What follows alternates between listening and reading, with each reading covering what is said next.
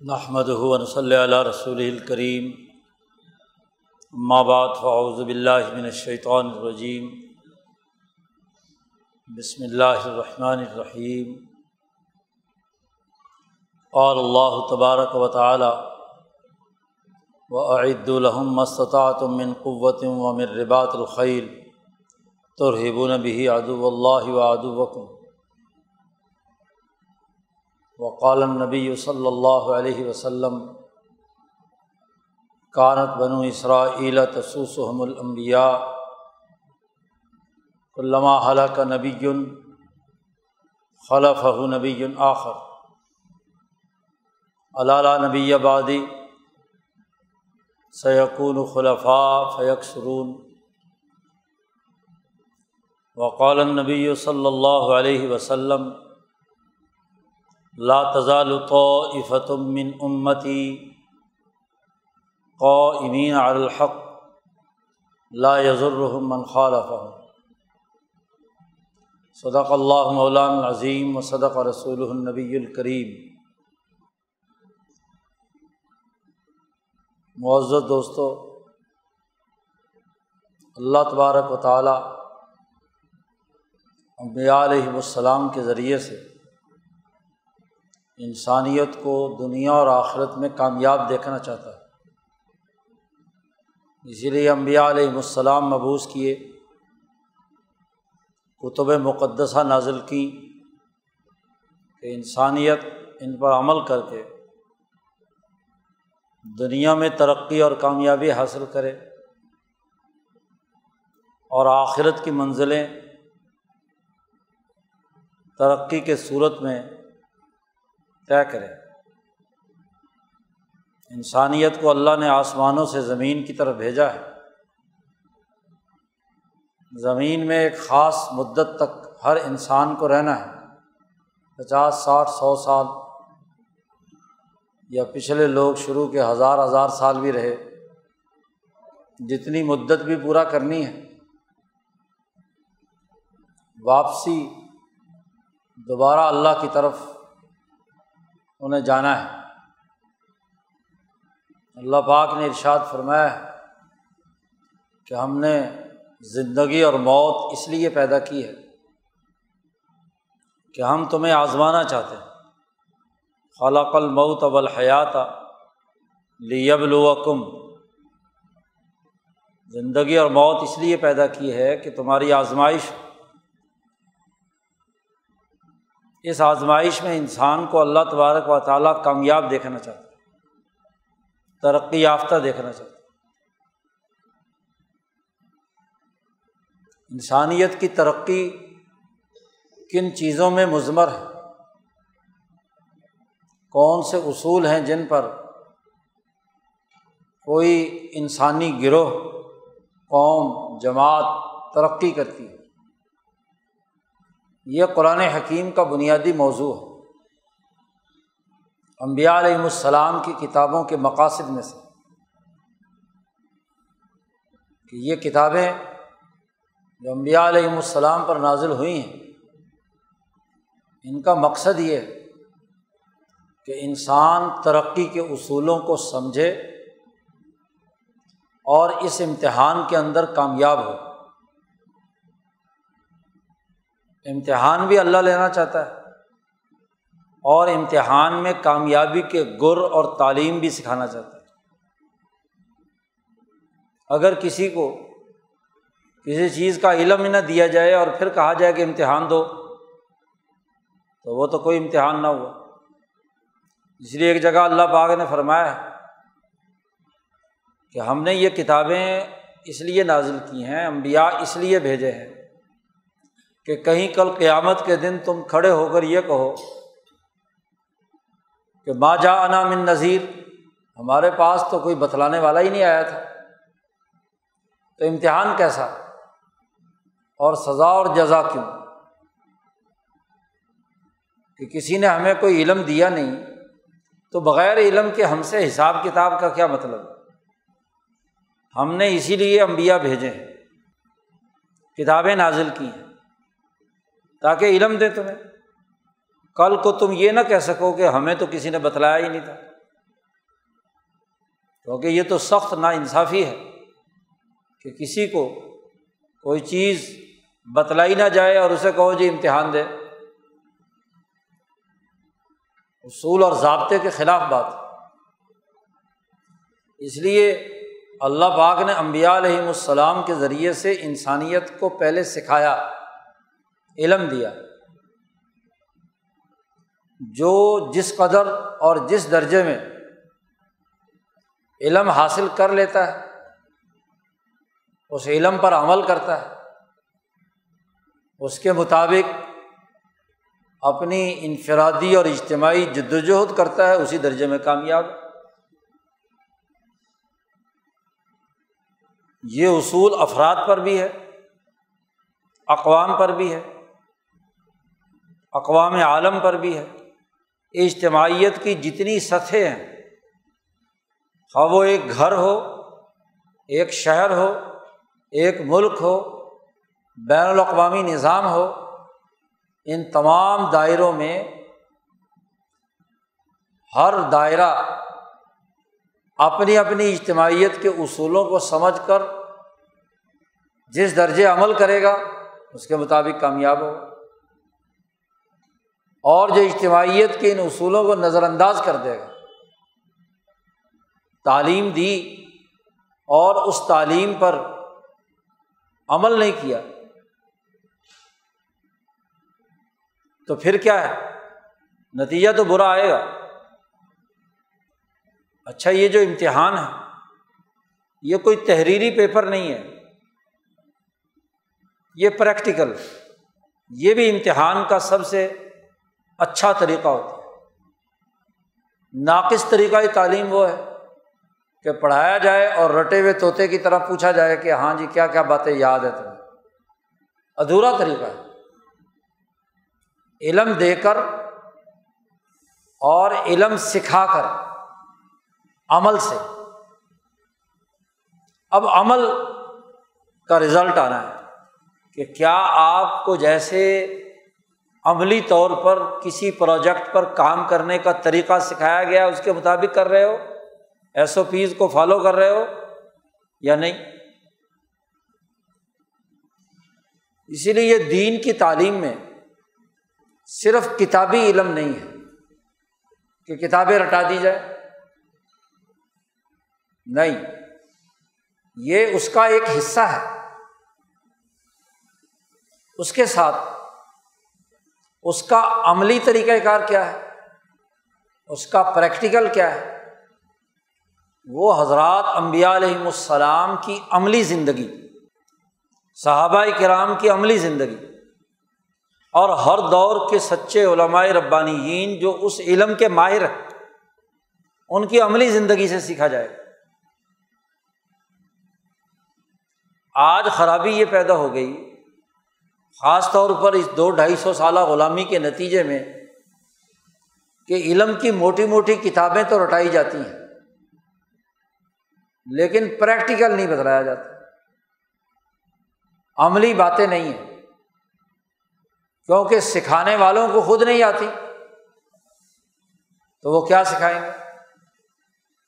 سکھانے والوں کا حال تو یہ ہے کہ جتنے پڑھنے پڑھانے والے ہیں وہ نظریاتی باتیں تو بڑی کریں گے، فکری بلندی پر پہنچے ہوئے۔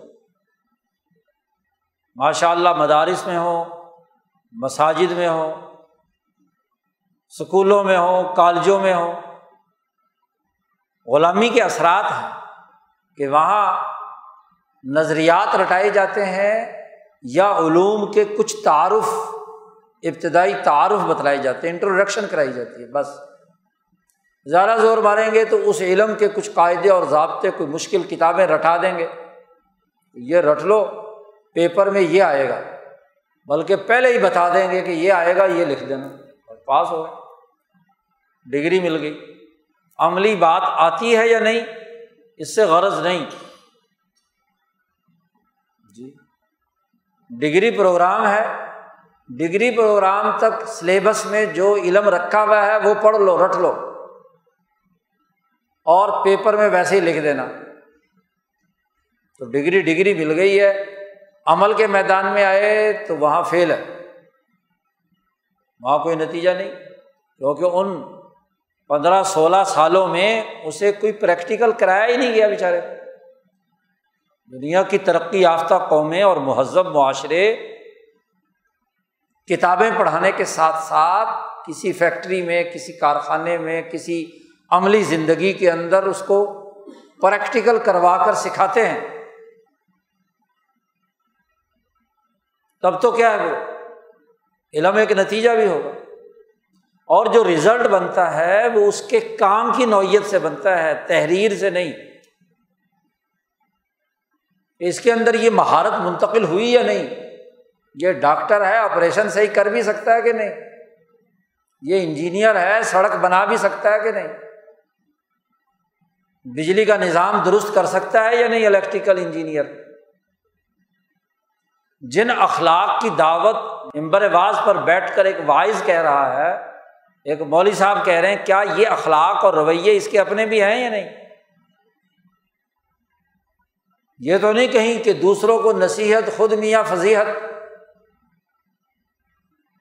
یہ پیر صاحب جن اونچی اونچی اڑان والی باتیں، کرامات اور معجزات اور پتہ نہیں کیا کیا بتلاتے ہیں، کیا اس کے مطابق انہوں نے خود بھی صلاحیت پیدا کی ہے یا رٹے ہوئے طوطے کی طرح کتابوں سے چرا کر واقعات بیان کر رہا ہے؟ جی پریکٹیکل ختم ہو گیا۔ اللہ میاں نے ہمیں اس دنیا میں بھیجا ہے۔ تو ساتھ ہی کتاب نازل کی اور کتاب سے پہلے اس سکھانے والے کا تعین کیا جسے رسول کہتے ہیں۔ پیغمبر بنایا۔ پیغمبر صرف پیغام لا کر تمہارے حوالے کرنے کے لیے نہیں آیا۔ پیغمبر دنیا میں آتے ہیں اس کتاب کے مطابق عملی بات سکھانے کے لیے۔ بلکہ کتاب کے نازل ہونے سے پہلے بھی عام انسانیت کے اصولوں پر وہ صادق بھی ہوتے ہیں، امین بھی ہوتے ہیں۔ ابھی کتاب نازل نہیں ہوئی۔ چالیس سال پر نبوت ملی ہے، قرآن نازل ہونا شروع ہوا ہے۔ نبی کرم صلی اللہ علیہ وسلم اپنی چالیس سالہ زندگی میں اعلیٰ اخلاق کا نمونہ ہے۔ پورا معاشرہ کچھ بھی کر رہا ہے۔ جھوٹ بول رہا ہے بدیانتی کر رہا ہے، بد اخلاقی کر رہا ہے۔ لیکن محمد مصطفیٰ صلی اللہ علیہ وسلم سچے سچائی پر قائم امانت دار ہے امانتوں کی دیانت کا حال یہ ہے کہ مکے کی طاقتور حکومت اور جن لوگوں کی امانتیں ہیں، وہ قتل کرنے کے لیے ہجرت کی رات آپ صلی اللہ علیہ وسلم کے گرد گھیرا باندھے کھڑے ہیں۔ اس وقت بھی جاتے جاتے محمد مصطفیٰ صلی اللہ علیہ وسلم اپنے بسترے پر حضرت علی المرتضیٰ کو لٹاتے ہیں اور کہتے ہیں، دیکھو، میرے پاس لوگوں کی امانتیں ہیں۔ تو مجھے تو اچانک نکلنا پڑ رہا ہے۔ اللہ کا حکم ہے۔ یہ میرے آج رات قتل کے درپے ہیں۔ تو تم یہ امانتیں لوٹا کر پھر آنا۔ ورنہ اگر پوری قوم اور اس کی لیڈرشپ دار الندبہ میں بیٹھ کر یہ فیصلہ کر رہی ہو۔ کہ آج کی رات ہم نے حضرت محمد صلی اللہ علیہ وسلم کو دنیا سے رخصت کرنا ہے اور انہیں مکے والوں کی امانتیں آپ صلی اللہ علیہ وسلم کے پاس ہوں اور وہاں سے نکل کر بے یار و مددگار مہاجر بن کر کسی دوسرے علاقے میں جا رہے ہیں تو پیسے کی تو ضرورت ہوگی نا؟ جی کہتے کہ یہ سارے کے سارے تو میرے دشمن ہیں، میرے قتل کے درپے ہیں، کیوں نہ ان کے پیسے اپنی جیب میں رکھ کر سفر خرچ بناؤ۔ کوئی ہمارے جیسے غلام معاشروں کا فرد ہوتے تو یہی کام کر رہا۔ جی لیکن آپ صلی اللہ علیہ وسلم اس رات بھی امانت اور دیانت کا پیکر ہیں املن کیا کہ تم پیچھے رہنا۔ حالانکہ خطرہ بھی ہے کہ حضور صلی اللہ علیہ وسلم کے چشاد بھائی ہیں۔ حضور صلی اللہ علیہ وسلم سے خاندانی رشتے میں سب سے قریب تر ہیں۔ اگر حضور صلی اللہ علیہ وسلم کو نہیں پائیں گے، تو ضرور یہ حضرت علی کو نقصان پہنچائیں گے، تشدد کریں گے، ماریں گے۔ خطرہ ہے۔ لیکن اس کے باوجود بھی چونکہ امانتیں لوٹانی ہیں، اس لیے حضرت علی کو اپنا قائم مقام بنا کر یہاں سے روانہ ہوئے۔ امانتوں کا حال یہ۔ یہ عملاً ہے۔ ابھی قرآن میں نازل نہیں ہوا تھا کہ ان اللہ امرکمن تو عد الاماناتی الحلیہ کہ اللہ تمہیں حکم دیتا ہے کہ امانت والوں کی امانت پوری پوری ادا کرو۔ یہ تو ابھی بہت بعد میں فتح مکہ کے موقع پر نازل ہوا ہے۔ تو یہ عملی کردار ہے جو قبل از نبوت بھی نبی اکرم صلی اللہ علیہ وسلم کی زندگی میں تھا۔ معیار تو پریکٹیکل اصل ہوتا ہے۔ اللہ میاں نے اس دنیا میں عمل صالح عمل کرنے کے لیے بھیجا آپ کی جو حساب کتاب یا پیپر پر جو نمبر لگ رہے ہیں، وہ پیپر نہیں، عمل پر لگ رہے ہیں۔ اس لیے تو دونوں فرشتے بٹھائے ہوئے یہ جو تمہارا عمل ریکارڈ کر رہے ہیں۔ اور عمل کے پیچھے جو کار فرما نیت ہے کہ کس نیت سے تم نے یہ عمل کیا ہے؟ ریا کاری سے کیا ہے؟ دکھاوے کے لیے کیا ہے؟ سناوے کے لیے کیا ہے؟ کسی اور مفاد اور لالچ کے لیے کیا ہے؟ یا صرف اور صرف انسانیت کی خدمت اور اللہ کے تعلق سے کیا ہے؟ یہ لکھ رہے ہیں نا۔ مہارت کی پیمائش کر رہے ہیں۔ ایک انجینئر ایک درجے کا ماہر ہوتا ہے، اس سے بڑا ماہر ہوتا ہے، اس سے پروفیسر، اس سے بھی بڑا ماہر ہوتا ہے، تو یہ لکھ رہے ہیں نا۔ اور یہ کیا ہے؟ عملی صلاحیتوں کا جائزہ ہے۔ اب عملی صلاحیتیں کیسے نکھریں گی؟ اس کا طریقہ کار کیا ہوگا؟ اللہ پاک نے قرآن حکیم میں وہ امور بیان کر دیے۔ کہ جن کے ذریعے سے تمہاری اجتماعی زندگی منظم اور تربیت یافتہ ہو، مہارت حاصل کر اس کے اندر صلاحیت اور استعداد پیدا ہو۔ جائے یہ جو خطبے میں آیات تلاوت کی گئی ہیں، یہ صورت الانفال کی ہے صورت الانفال کا بنیادی موضوع امام انقلاب مولانا عبید اللہ سندی فرماتے ہیں کہ اس صورت کا موضوع اجتماعی زندگی کی تنظیم کے اصول اور ضابطے بیان کرنا ہے۔ وہ اجتماعی زندگی کا اہم ترین مرحلہ پارٹی پالیٹکس کے اصول پر پارٹی کے اجتماعیت کو قائم کرنے کے اصول اس اجتماعیت کا دوسرا دائرہ قومی ریاستی نظام کی تشکیل ہے۔ قومی سطح کا نظام کن اصولوں پر بنے گا؟ اس صورت کے اصول بین الاقوامی سطح پر، بین الاقوامی نظام قائم کرنے کے لیے اس پارٹی کو کیا اقدامات کرنے ہیں؟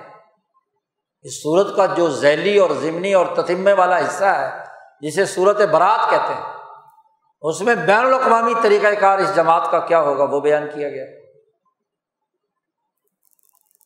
کہ اجتماعیت کی تشکیل کے لیے کن کن چیزوں کی ضرورت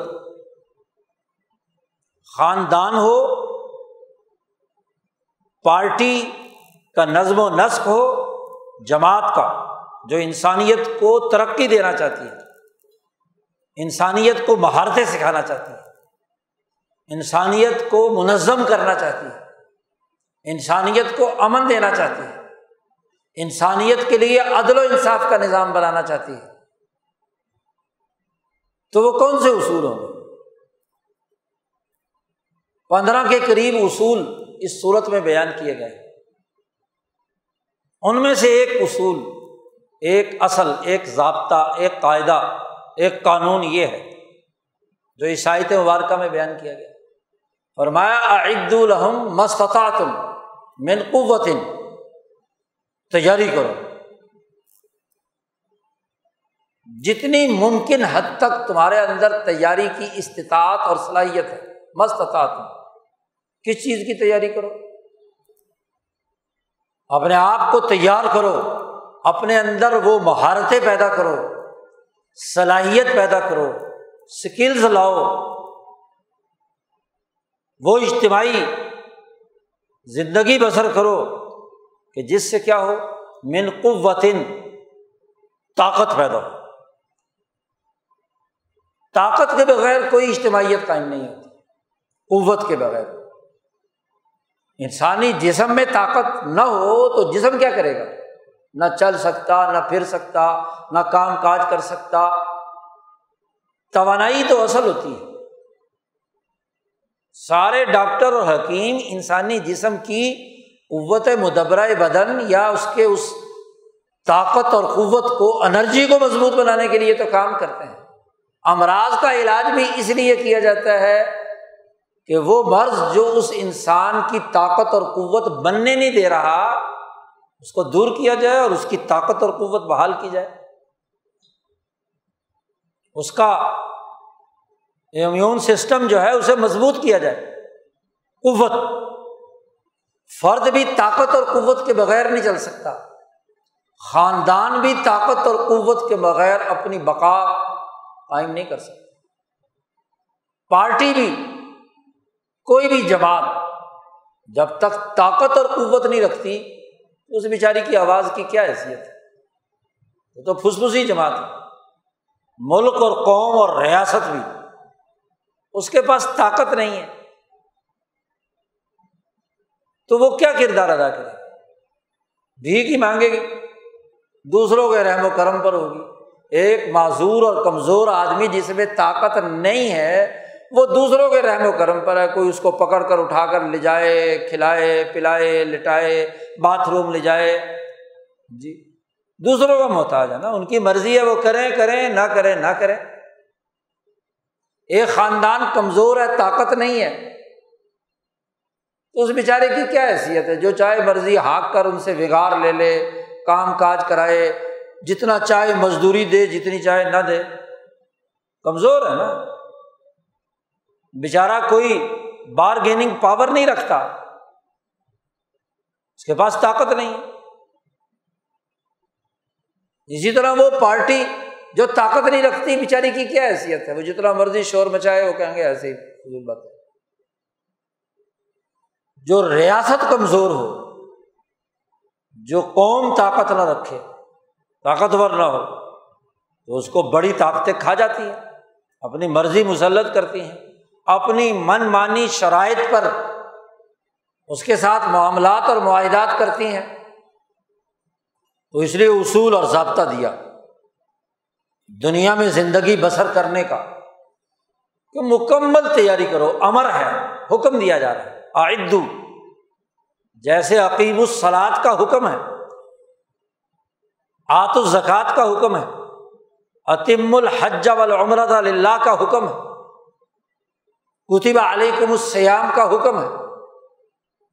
ایسے ہی حکم ہے کہ آئدو تیاری کرو۔ کس چیز کی تیاری کرو؟ قوت کی، طاقت حاصل کرنے بزدلی اور کمزوری تو موت ہے۔ اسی لیے حضور صلی اللہ علیہ وسلم نے دعا مانگی۔ کہ اللہ، میں پناہ مانگتا ہوں بزدلی سے۔ اللہ معنی آؤزبی کا من الجبن والکسل۔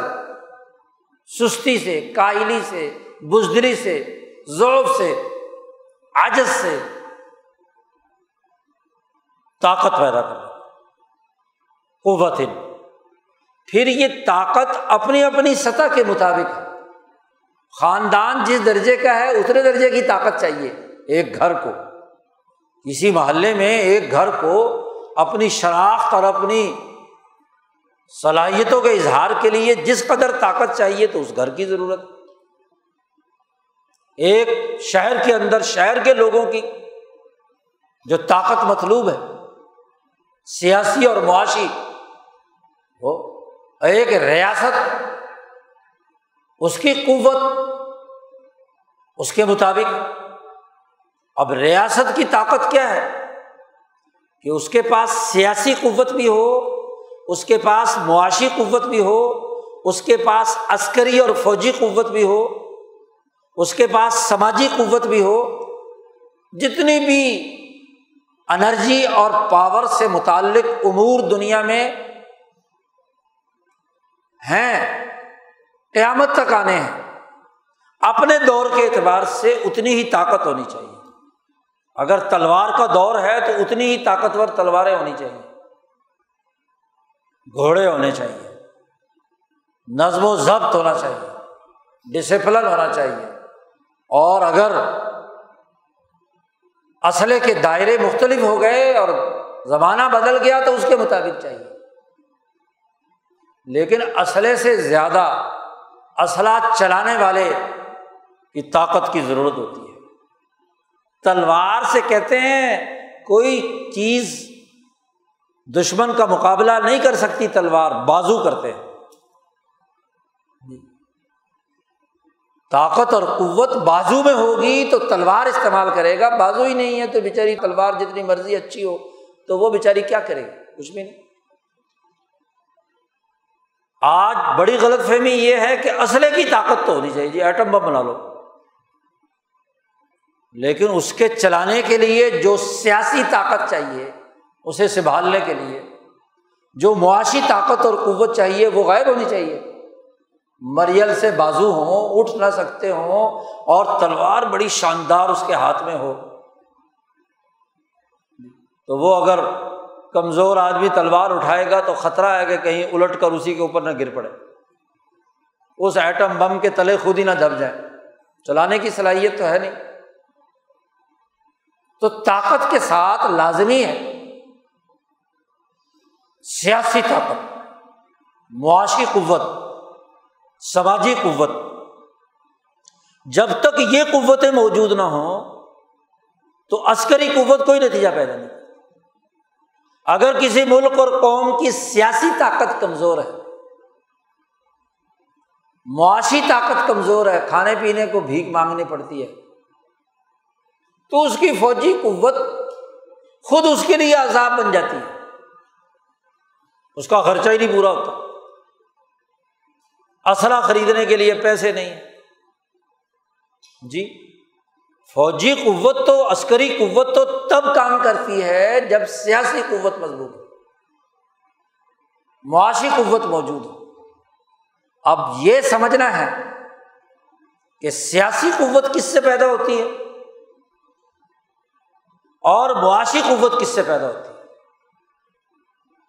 سیاسی قوت پیدا ہوتی ہے عوام کی اجتماعی طاقت سے، فرد کی حکمرانی یا آمریت سے سیاسی طاقت پیدا نہیں ہو سکتی۔ عوامی قوت سے پیدا ہوتی ہے۔ آپ بتلائیے کہ اگر فرد ہی کی طاقت صرف ہوتی، تو نبی کرم صلی اللہ علیہ وسلم بلکہ تمام انبیاء علیہ السلام جسمانی اعتبار سے، روحانی اعتبار سے، نبوت کے مقام کے اعتبار سے باقی انسانوں سے کیا ہے؟ بہت اونچے، طاقتور، بہادر انسان جی۔ لیکن کامیابی کب ملی؟ جب جماعت کی عوامی طاقت ان کے ساتھ ہوئی۔ جماعت مضبوط ساتھ آئی۔ حضرت موسا علیہ السلام نے لاکھ کوشش کی، کتنے بہادر، کتنے دلیر، کتنے الاظم کتنے جلال اور جاہ رکھتے تھے، مرتبت اور مقام رکھتے تھے۔ لیکن قوم نے کہا موسا علیہ السلام سے کہ بھائی تو اور تیرا رب جا کر لڑ لے، ہم تمہارے ساتھ نہیں۔ تو موسا علیہ السلام جیسے اکیلے فرد کو، ہارون علیہ السلام کو، ان کے ساتھ جو مخلص چند لوگ تھے، خاص طور پر یوشا بن نون اور کالب بن یوفنا الاظم لوگ آپ کے ساتھ تھے، چند۔ تو گزارا کہاں کرنا پڑا؟ چالیس سال وادیتی میں۔ وہیں سے ہی اللہ میاں نے اپنے پاس بلا لیا، عمر پوری ہو گئی۔ جی۔ کامیابی اس بوڑھی نسل کے ختم ہونے اور نئی نوجوان نسل کے یوشا بن نون کی قیادت میں حاصل ہوئی اور بیت المقدس کے وہ حکمران بنے۔ جی۔ تو جب تک عوامی طاقت اور عوام میں بھی وہ جماعتی طاقت، انقلابی جماعت جو تربیت یافتہ ہو، جس کا ڈسپلن اعلیٰ ہو، جس کی تنظیم مضبوط ہو جو نظم و ضبط کی پابند ہو۔ صورت الانفال میں اللہ پاک نے وہ نظم و ضبط کے بنیادی قوانین اور ضابطے بیان فرمائے۔ کہ تنظیم اس طریقے سے پیدا ہوتی ہے۔ سیاسی قوت اس طریقے سے وجود میں آتی ہے۔ پھر وہ نظم و نسق چلانے والی تربیت یافتہ جماعت جو عدالت بھی چلا سکے، جو انتظامی نظم و نسق بھی چلا سکے جو فوجی قوت کی کمانڈ بھی کر سکے، جو سماجی معاملات اور اخلاقیات کے لیے بھی معیار اور نمونہ بن کر اس کی تربیت کا کردار ادا کرے، اس سے سیاسی قوت پیدا ہوتی ہے۔ سیاسی قوت کے لیے مقننہ، عدلیہ اور انتظامیہ تینوں چیزوں کی اسکلز ہوگی تو سیاسی طاقت پیدا ہوگی۔ ورنہ تو سیاسی قوت تو وجود میں نہیں آئے گی تینوں کی انتظامی قوت ہوگی اور انتظامی قوت کا حال یہ ہے۔ عمر فاروق رضی اللہ تعالیٰ عنہ حضور کے تربیت یافتہ ہے میدان جنگ میں سپ سرار لڑ رہے ہیں۔ فوجی قوت اپنی تمام تر طاقتوں اور قوتوں کے ساتھ کیسر و کسرا کے پرخچے اڑا رہے ہیں۔ عمر فاروق عمل میدان جنگ میں نہیں ہے۔ مدینہ بیٹھے ہوئے ہیں۔ یہاں بیٹھے ہوئے ان کی انتظامی صلاحیت کا حال یہ ہے کہ جو وہاں سے رپورٹیں آ رہی ہیں، جو معلومات کا نظام بنایا ہے، افراد کے رویے اور ان کی صلاحیتیں سامنے آتی ہیں، تو یہاں بیٹھ کر عمر فاروق ہدایت جاری کرتے ہیں۔ فلاں کو معذول کر دو، فلاں کو سپہ سلار بنا دو۔ فلاں کو فلاں علاقے پہ لے جاؤ، فلاں کو فلاں علاقے پہ لے جاؤ۔ سپہ سلار کہتے ہیں کہ عمر فاروق کے سامنے پورا جنگی میدان کا نقشہ ایسے تھا جیسے ٹیبل پر تمام چیزیں رکھی ہوئی ہوں۔ اور وہاں دشمن کی طاقت کو سامنے رکھتے ہوئے مورے بدل رہے ہیں۔ جیسے شطرنج کا کھلاڑی مورے بدلتا ہے۔ نظم و ضبط اور ڈسپلن اتنا سخت ہے کہ ڈسپلن کی خلاف ورزی کوئی سپہ سلار کرتا ہے۔ تو فوری طور پر اس نے کا خاک کتنے ہی اقدامات کیوں نہ کیے ہوں۔ فوراً ڈسپلن کی خلاف ورزی پر معذول خالد بن ولید نے جو کام کیا، دنیا آج بھی یاد رکھتی ہے کہ ایسا سپہ سلار نہیں ہو سکتا۔ دشمن کی متحدہ قوت ہیرا میں جمع ہے۔ عمر فاروق کا حکم ہے کہ پورے یورپ کی پوری طاقت یہاں ہیرا میں جمع ہے۔ اس کے مقابلے کے لیے ہماری بھی تمام افواج جب تک جمع نہ ہو اقدام نہ کیا جائے۔ عامر ابن آس کو مصر میں لکھا کہ فوری طور پر اپنی تمام افواج لے کر ہیرا پہنچو۔ سعد ابن وقاص کو خط لکھا کہ تم کسرا ایران کی طرف جو پیش قدمی کر رہے ہو اس کو اسٹاپ کرو اور پوری فوج لے کر ہیرا پہنچ جاؤ۔ ابو عبیدہ ابن الجراح رضی اللہ تعالیٰ عنہ پہلے ہی اس شام کے میدان میں تھے۔ ان کو ابو عبیدہ کو لکھا کہ دیکھو خبردار، تم نے اقدام نہیں کرنا۔ اس وقت تک جب تک کہ مصر کی فوجیں نہ آ جائیں اور ادھر سے ایران کی فوجیں نہ آ جائیں۔ تینوں کے اجتماع کے بعد تم نے اقدام کرنا ہے۔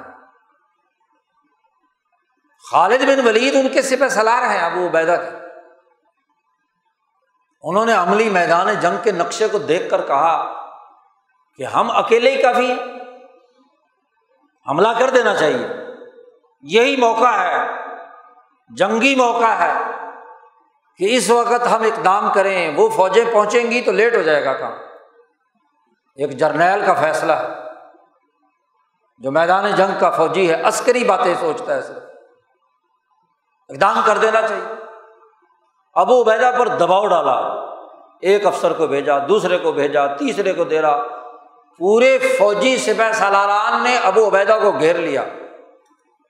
اقدام ہونا چاہیے۔ مجبور ہو کر ابو عبیدہ نے خالد سے کہا، ٹھیک ہے جی کر لو۔ اقدام کر لو۔ اقدام ہو گیا۔ جنگ لڑی، ابھی وہ لشکر نہیں پہنچے، نہ شام کا پہنچا، نہ عراق کا پہنچا۔ اور خالد نے مقابلہ کرتے ہوئے اس پورے لشکر کو تیس نیس کر دیا، سات تلواریں توڑی خالد بن ولید انسانوں کے کشتے کے پشتے لگا دیے۔ اور فتح حاصل کی۔ دشمن چھوڑ کر بھاگ گیا۔ یہ لوگ تو بعد میں پہنچے۔ اب عملاً جو میدان میں سے بس حالات تھا، اس کی کارکردگی نے کیا ہے؟ نتیجہ بھی دیا۔ لیکن عمر فاروق نے لکھا کہ خالد، تم نے ڈسپلن کی خلاف ورزی کی لہٰذا معذول فلانا ایک بندہ بھیجا سپا سلار کہ جاؤ، اسے کہو کہ پرچی دوست۔ معذول، واپس آ جاؤ، مدینہ آ جاؤ۔ اور اپنی سپا سلاری اس کے حوالے کر دو۔ کہا کہ دیکھو، بے شک تم نے فتح حاصل کر دی۔ لیکن تم نے مسلمان افواج کو خطرے میں ڈالا۔ بالفرض اگر تم نہ سنبھال پاتے، تو یہ فوج، یہ مسلمان جو جماعت دین کے غلبے کے لیے کام کر رہی اس کو داؤ پر لگا دیا تم نے۔ تمہارے فیصلے میں۔ خطرہ ہے کہ کہیں یہ فوج شکست نہ کھا جائے۔ واپس بلا دیا لوگوں نے بڑی چیمے گوئیاں کی کہ یہ ہو گیا تھا، وہ ہو گیا تھا۔ عمر فاروق نے یہ بات بھی واضح کر دی، تحریر باقاعدہ لکھ کر جاری کی کہ خالد بن ولید نے نہ تو کوئی بدیانتی کی ہے، نہ کوئی انتظامی طور پر اس نے کوتاہی کی ہے۔ اس وجہ سے اسے معذول نہیں کیا۔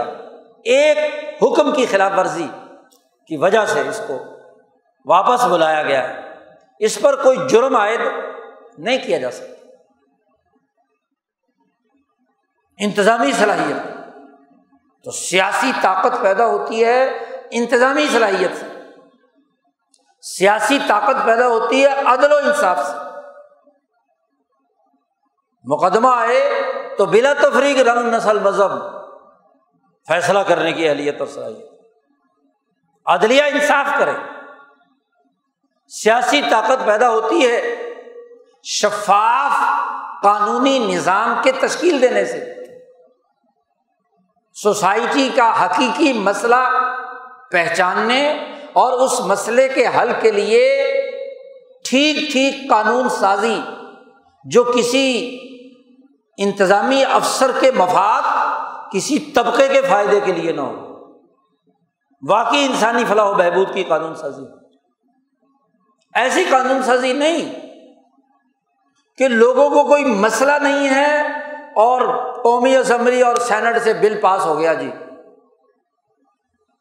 جی۔ گھریلو تشدد کے نام پر ایک ایسا بل جس کا حقائق سے کوئی تعلق نہیں۔ بھائی اگر یورپ میں یہ بل ہے، تو وہاں تو وہ بچہ پیدا ہوتے ہی اس ریاست کا شہری بن جاتا ہے اور ریاست پیدا ہونے سے لے کر اٹھارہ سال تک اس کی پرورش کی ذمہ دار ہوتی ہے۔ اسے دکھاتی ہے، پڑھاتی ہے، ریاست اس کے حقوق پورے کرتی ہے۔ اور جب وہ حقوق بن کر اس کی کسٹوڈین بن جاتی ہے، تو پھر اگر ماں باپ کچھ کہیں یا کوئی کہے، تو پھر وہ کہتے ہیں نا کہ بھائی جس نے کہا ہے تو کیوں کہا ہے؟ کیونکہ جو خرچہ دے رہا ہے، اس کو پوچھنے کا اختیار تو ہے۔ وہ اٹھارہ سال تک ذمہ دار باپ ہے خرچہ دینے کا بھی، تربیت کرنے کا بھی، تعلیم دینے کا بھی۔ ریاست کہتی ہے تھی جانو تھوڑا کم نہیں۔ ریاستی اسکول فیل، کالج فیل، تعلیم گاہیں فیل۔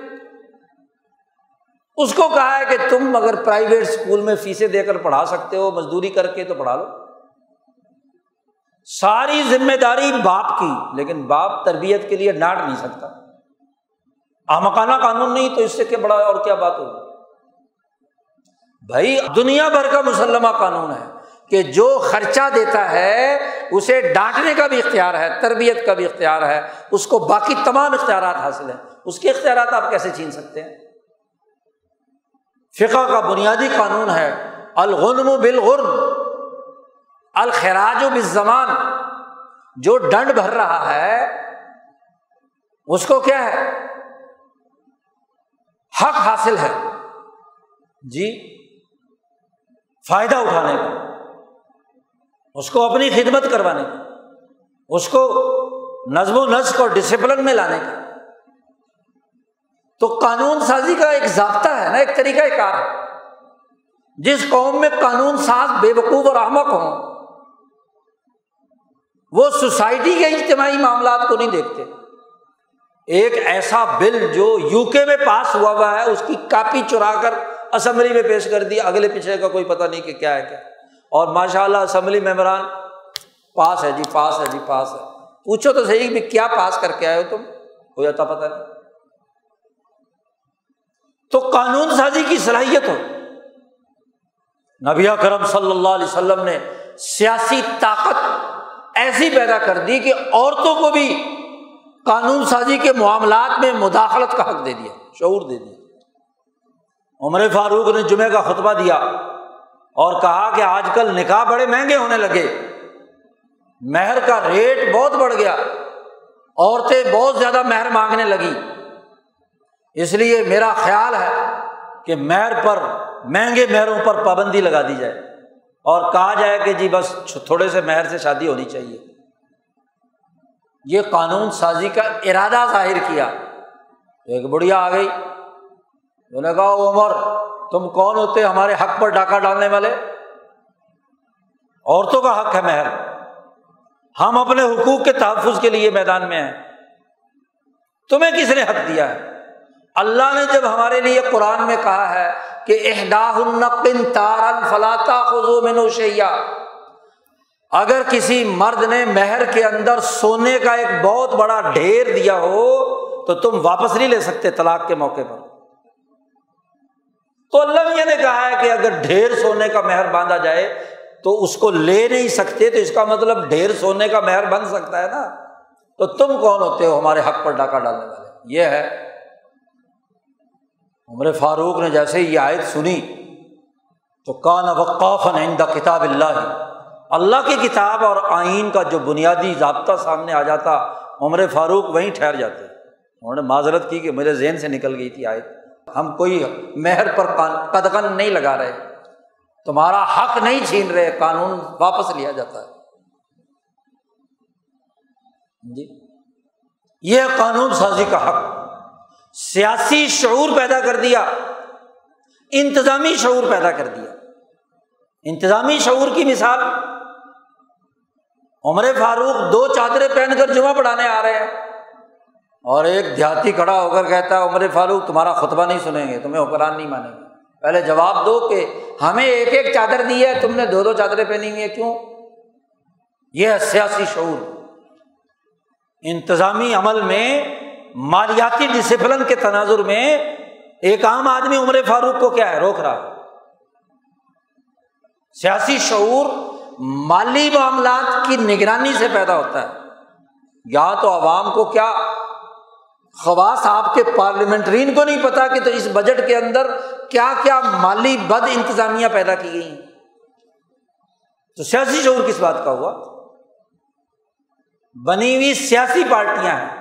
اور ان سیاسی پارٹیوں کی بے شعوری کا عالم یہ ہے کہ وہ صرف پارٹی لیڈر کے حکم پر بجٹ کو منظور کرتی ہیں، قانون کو منظور کرتی ہیں۔ ان کا اپنا کوئی سیاسی شعور نہیں۔ تو سیاسی طاقت پیدا ہوتی ہے سیاسی شعور سے۔ اور سیاسی شعور میں انتظامی شعور بھی ہے، سسٹم کا شعور۔ سیاسی شعور میں معاشی اور مالیاتی شعور بھی ہے۔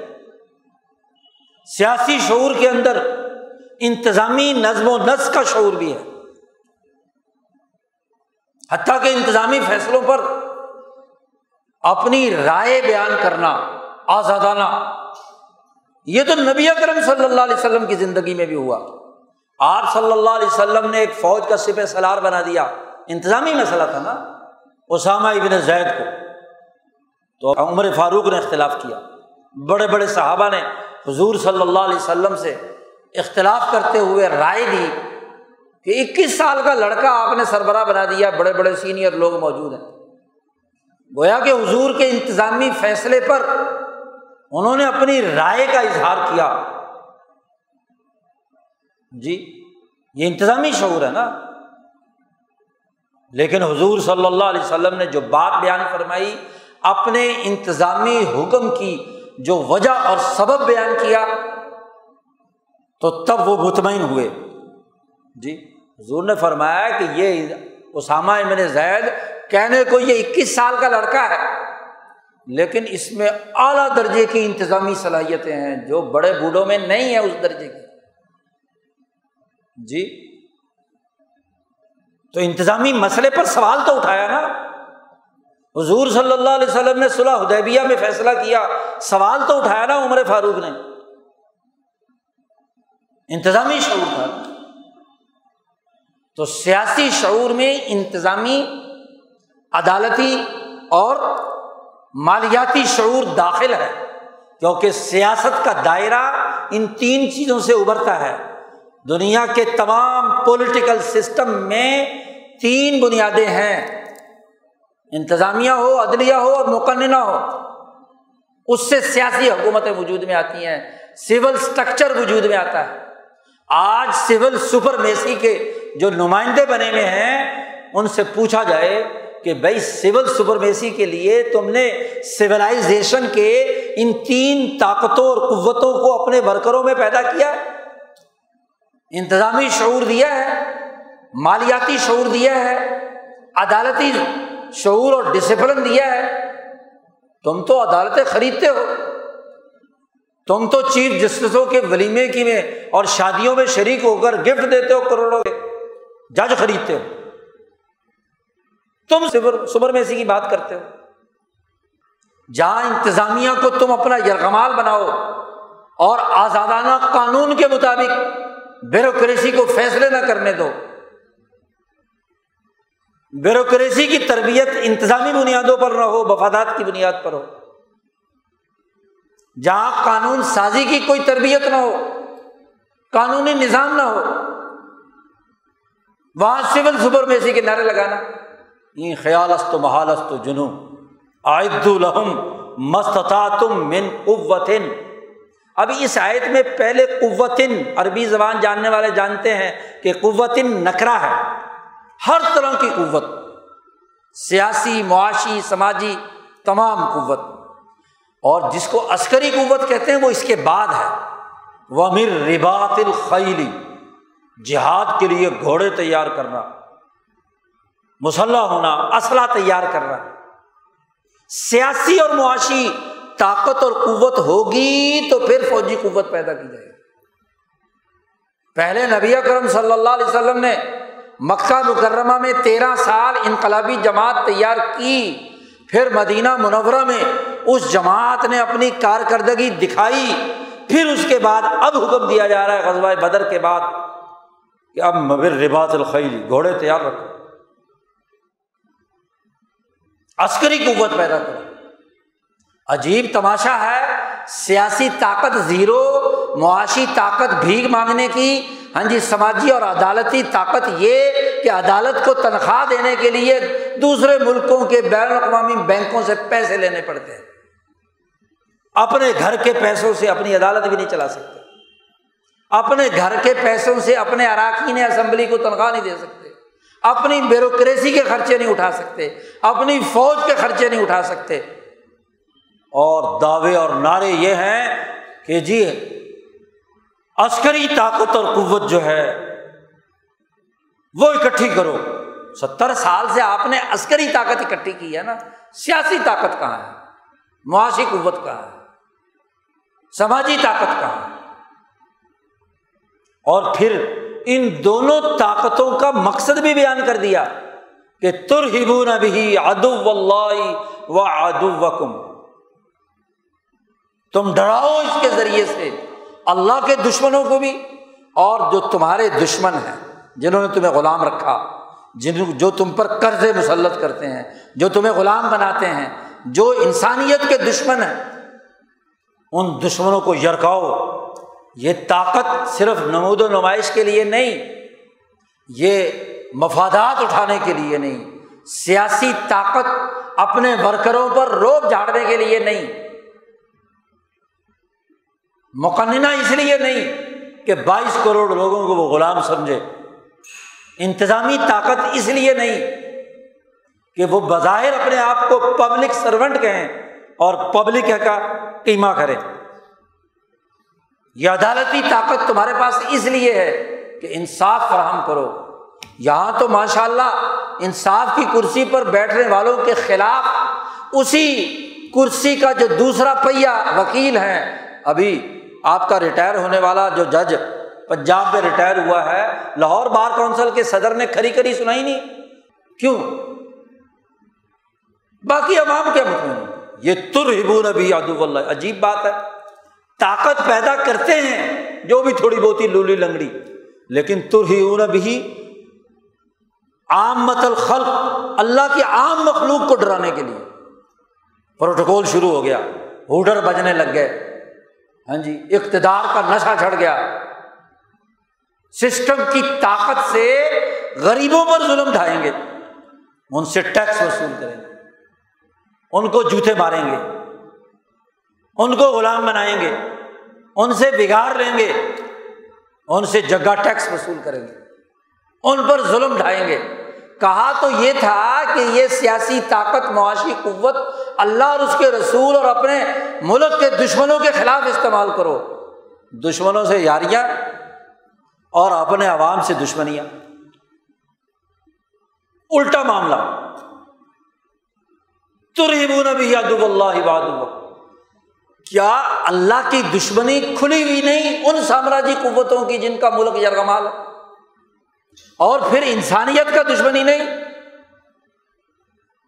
ابھی وہ ایک امریکی مصنف کی کتاب آئی ہے، کہتا ہے جی ہم نے پاکستان بناتے وقت ہی یہ فیصلہ کر لیا تھا کہ پاکستان کو کبھی استحکام نہیں ہونے دینا پاکستان میں۔ اس کو ڈن گڑنجا ہی رکھنا ہے، تاکہ ہمارے مفادات اس خطے میں پورے ہوتے رہے۔ پاکستان ترقی کر گیا اپنی قومی بنیادوں پر کھڑا ہو گیا، اس کے اندر سیاسی شعور پیدا ہو گیا، اس کی طاقت اور قوت بن گئی، تو یہ تو ہمیں آنکھیں دکھائے گا۔ اس لیے اس کو کسی نہ کسی حربے سے ان کو یرغمال بنائے رکھو۔ اور پھر کہتا ہے کہ ہم نے اس کام کے لیے ان کی سیاسی تیاری خریدا، ان کی حکومتی قوتوں کو مختلف طبقوں اور پارٹیوں کو خریدا۔ ہم نے بہت تھوڑے سے پیسوں پر ان کے مذہبی طبقوں کو خریدا۔ حتیٰ کہ ان کے بچوں کو امریکہ، برطانیہ، یورپ کی یونیورسٹیوں میں تعلیم دلانے پر بھی خریدا کہ تمہارے بچوں کو ہم پڑھا دیں گے۔ اس کی فیس ہم دے دیا کریں گے بس۔ اور جب بچہ چار سال تک ہمارے پاس رہا تو اس کی برین واشنگ کر کے تیار کر لیا۔ اور پھر اس کے بعد کوئی سال، دو سال، اگلی ٹریننگ کوئی اچھی جاب دلا دی۔ اور جب وہاں ٹرینڈ ہو گیا تو پھر ایک جہاز انہیں لے کر اسلام آباد آتا ہے، ملک کے وزیر اعظم معین قریشی، ملک کے وزیر اعظم بے نظیر، ملک کے وزیر اعظم جناب فلاں فلاں فلاں، ذرا اپنے حکمرانوں کی گنتی کر لو۔ ابھی بھی آپ کے بچومڑے تربیت یافتہ کیے جا رہے ہیں۔ ایک بچے کو تو ابھی بلاوا آیا کہ آجا بھی امریکہ معاملہ طے کر۔ مستقبل میں اگر حکومت لینی ہے، تو پھر کیا کرو گے ہمارے ساتھ؟ تو اگر کسی قوم کی ریاستی طاقت، حکومتی طاقت، انتظامی طاقت، اس کی مذہبی طاقت دوسروں کی یرغمال ہو، تو وہ ملک اللہ اور اس کے رسول کے دشمنوں کو ڈرائے گا یا اپنے عوام کو ڈرائے گا؟ اپنے عوام کو ڈرائے آج مزید صورت حال خطرناک ہو رہی ہے۔ افغانستان میں سب سے پہلے تو اس خطے کی صورت حال کو بگاڑا گیا اور ماشاء اللہ مذہبی نمائندوں کو استعمال کر کے روس اور امریکہ نے اپنی جنگ لڑی۔ آج چین اور امریکہ جنگ لڑے اور اس کا میدان افغانستان بنے یا پاکستان بنے۔ اور یہاں ہماری قیادتیں اپنے دشمنوں کے لیے کردار ادا کریں۔ آج ضرورت تو ہر قومی ریاست کو، اپنے قومی نظام کو سمجھنا ہے۔ مذہب کے دیوانوں کو بھی چاہیے کہ افغان ریاست، افغان قوم اس کی حفاظت اور تحفظ اور اس کے امن و امان اور اس کی آزاد خود مختار سیاسی طاقت اور معاشی قوت کے لیے تو کام کریں تو پھر تو ٹھیک ہے۔ اور اگر اعلی کاری کا کردار ادا کرے کوئی امریکہ کا ایجنٹ بن جائے، کوئی چین کا ایجنٹ بن جائے، کوئی روس کا ایجنٹ بن جائے ہاں جی کوئی پاکستان کی پراکسی لڑے وہاں پر، تو جیسے پچھلے چالیس پچاس سال سے افغانستان میں خون بہایا جا رہا ہے، آئندہ بھی بہتر رہے گا۔ امن چاہیے تو قومی سیاسی شعور پیدا کریں۔ وہ دور نہیں رہا جب جہالت کے نام پر، مذہب کے نام پر ہاں جی جمہوریت کے نام پر لوگوں کو بے وقوف بنایا جائے۔ آپ کو وہ سوشل میڈیا پہ گھومتی ہوئی تصویر ضرور دیکھی ہوگی کہ جو چار پانچ افغان لڑکے امریکی یونیورسٹیوں میں پڑھنے کے لیے گئے، ان میں سے ایک اس وقت افغانستان کا صدر۔ داڑھی مڑا کر صدر بن گیا۔ اور ایک ڈاڑی رکھ کر قطر میں طالبان کا لیڈر جو مذاکرات کرنے کے لیے بیٹھے۔ تو دماغ کہاں سے گھوم رہا ہے؟ جی ایک شمالی اتحاد کا نمائندہ، ایک فلاں قوم کا نمائندہ۔ اصل کہاں سے؟ ٹریننگ کہاں سے حاصل کی؟ دماغ کہاں سے چل رہا ہے؟ آج ضرورت ہے مسلمانوں کو، خاص طور پر شعور کی۔ گیم بدل رہی ہے اور بدلتی گیم کے حرکت کرتے ہوئے موروں کو سمجھنا یہ لازمی اور ضروری ہے۔ کل تک ترکی ہمارا دشمن تھا، آج ترکی یار کیوں بن گیا؟ اس کے ساتھ دوستانہ تعلقات کیوں ہو گئے؟ کل سعودی عرب دوست تھا اور اس کا فکر اور وہابیت پھیلائی گئی۔ تشدد کا راستہ ابھارا گیا۔ آج سعودی عرب پچھلی صفوں میں چلا گیا۔ ترکی اگلی صفوں میں آ گیا۔ ترکی افغانستان میں بٹھایا جا رہا ہے۔ افغانستان میں بٹھانے کا غیر فیصلہ ہوتے ہی آپ ترکی سے روابط بڑھانا شروع کر دیے۔ ان کے آرمی چیف کو، ان کے کمانڈر ان چیف کو آپ سب سے بڑا ایوارڈ دے رہے ہیں اور آپ کے ایئر مارشل کو ترکی بڑا ایوارڈ دے رہا ہے۔ یہ کیا چکر ہے؟ آپ امریکہ کو اڈے نہیں دیں گے۔ ایبسلوٹلی ناٹ لیکن ترکی کو دیں گے۔ ترکی نیٹو کا ملک ہے۔ افغانستان میں نیٹو کی طاقت کے ساتھ اس نے افغانوں کی اینٹ سے اینٹ بجائی ہے۔ ترکی وہ جو چین کا دشمن ہے، جو ایغور کو بھڑکا رہا ہے چین کے اندر، وہ افغانستان میں کردار ادا کرے گا۔ وہ منتخب ہو تو یہاں کے سارے مذہبی پیر اور مولوی اور رہنما لیٹر پیڈ پر ہاں جی خلیفت المسلمین طیب بردگان کامیاب ہو گیا۔ کیسا خلیفت المسلمین؟ وہ اخوانی جس نے ترکی کو مقروض بنا دیا، اس کے اثاثے بیچ کر سرخی پاؤڈر لگا دیا۔ ترکی نے دروازے کھول دیے، او پاکستانیوں، آؤ سیر سپاٹے کے لیے۔ ٹکٹ آسان، ہوٹل آسان، پیسے اتنے لے آؤ تو بس نیشنلٹی بھی ترکی کی مل جائے گی۔ اب ترکی اور پاکستان بھائی بھائی۔ ایک زمانے میں پہلے بھی بنے تھے۔ جب سیٹو اور سینٹو امریکہ نے بنایا تھا، روس اور چین کے خلاف۔ روس کے خلاف۔ تو اس وقت ترکی، ایران اور پاکستان۔ جی کا اتحاد بنا تھا۔ اب ایران تو قابو نہیں آ رہا۔ انہوں نے کہا اس کے جو دو پارٹنر ہیں، ان کو اب دو آپس میں جوڑو۔ جی؟ تو اسی وقت تو سیاسی شعور کی ضرورت ہے۔ عائد الحم من قوت قوت پیدا کرو۔ سیاسی شعور کی، سماجی شعور کی، قومی شعور کی، اپنی ریاست اور اپنے عوام کے حفاظت اور تحفظ کی۔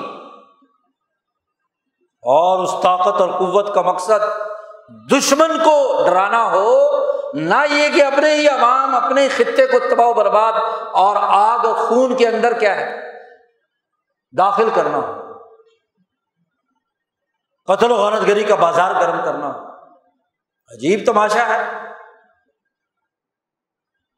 کہ بیس سال سے افغان فورسز موجود ہیں افغانستان میں۔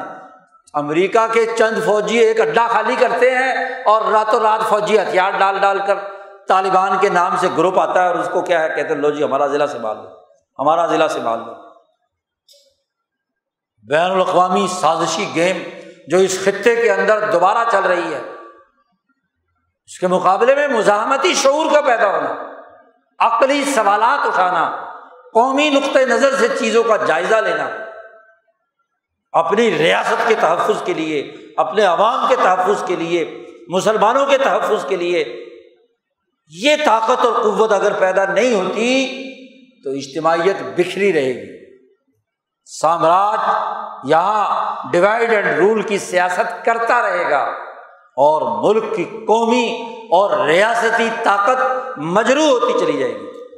اور جو قومیں اپنی ریاست کی عزت نہیں کرتی، اپنی قوم کی طاقت نہیں بناتی، اپنے لیے صحیح کردار ادا نہیں کرتی تو اللہ نے کہا کہ دنیا میں بھی ذلت کا عذاب غلام رہیں گی قرضوں کی بھیک مانگتی رہیں گی، دوسروں کے ہاں جی بل بوتے پر ہی کام کر سکیں گی، دوسروں کے سامنے دریوزہ گر رہیں گی۔ دنیا کی ذلت بھی ہوگی اور خدا نخواستہ اسی پر خاتمہ ہوا تو آخرت کے عذاب تو منتظر ہے تو اللہ پاک نے بڑے واضح اور دو ٹوک انداز میں تربیتی امور عملی صلاحیتیں پیدا کرنے کے طور طریقے۔ اور صرف یہ آیت ہی نہیں، نبی کرم صلی اللہ علیہ وسلم نے اس آیت کے مطابق اپنی طاقت پیدا کی۔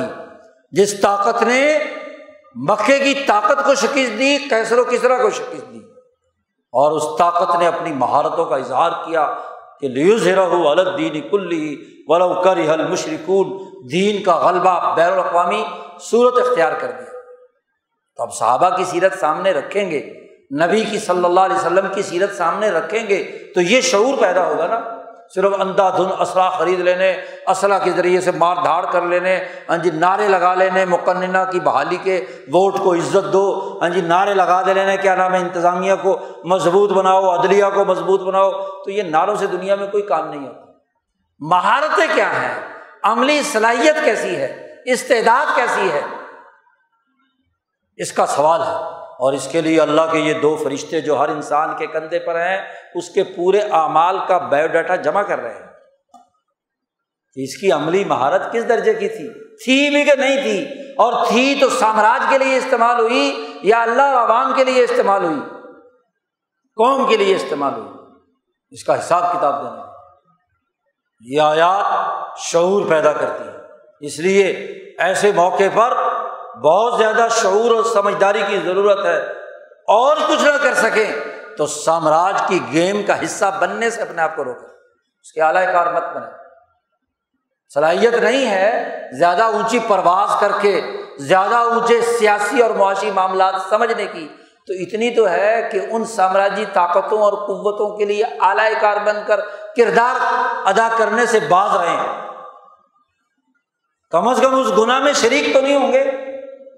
جو گناہ میں شریک ہوئے سامری کے ساتھ، اللہ نے ان کو قتل کی سزا دی۔ جو شریک نہیں ہوئے، اپنے آپ کو بچا کر رکھا۔ تو اللہ میں نے کم از کم زندہ چھوڑا، ان کو موقع دیا کہ وہ سیکھ سکیں۔ اور اول جماعت تو وہ ہے کہ جس نے نہ صرف اس کے ساتھ شرکت کی، بلکہ ان کو روکا۔ تین جماعتیں بن گئی تھی نا موسا علیہ السلام کے پیچھے۔ تو اعلیٰ درجہ تو یہ ہے کہ وہ غلط کاموں سے روکنے کے لیے طاقت اور قوت پیدا کرے۔ اور اگر یہ نہیں تو کم از کم استعمال ہونے سے تو بعض آ جائے۔ اللہ تعالیٰ اس آیت کی روشنی میں ہمیں شعور عطا فرمائے، دین کے غلبے کی جد وجہد اور دین کا صحیح فہم و شعور حاصل کرنے کی توفیق عطا فرمائے۔ وہ آخر الدابان الحمد للہ رب العالمین۔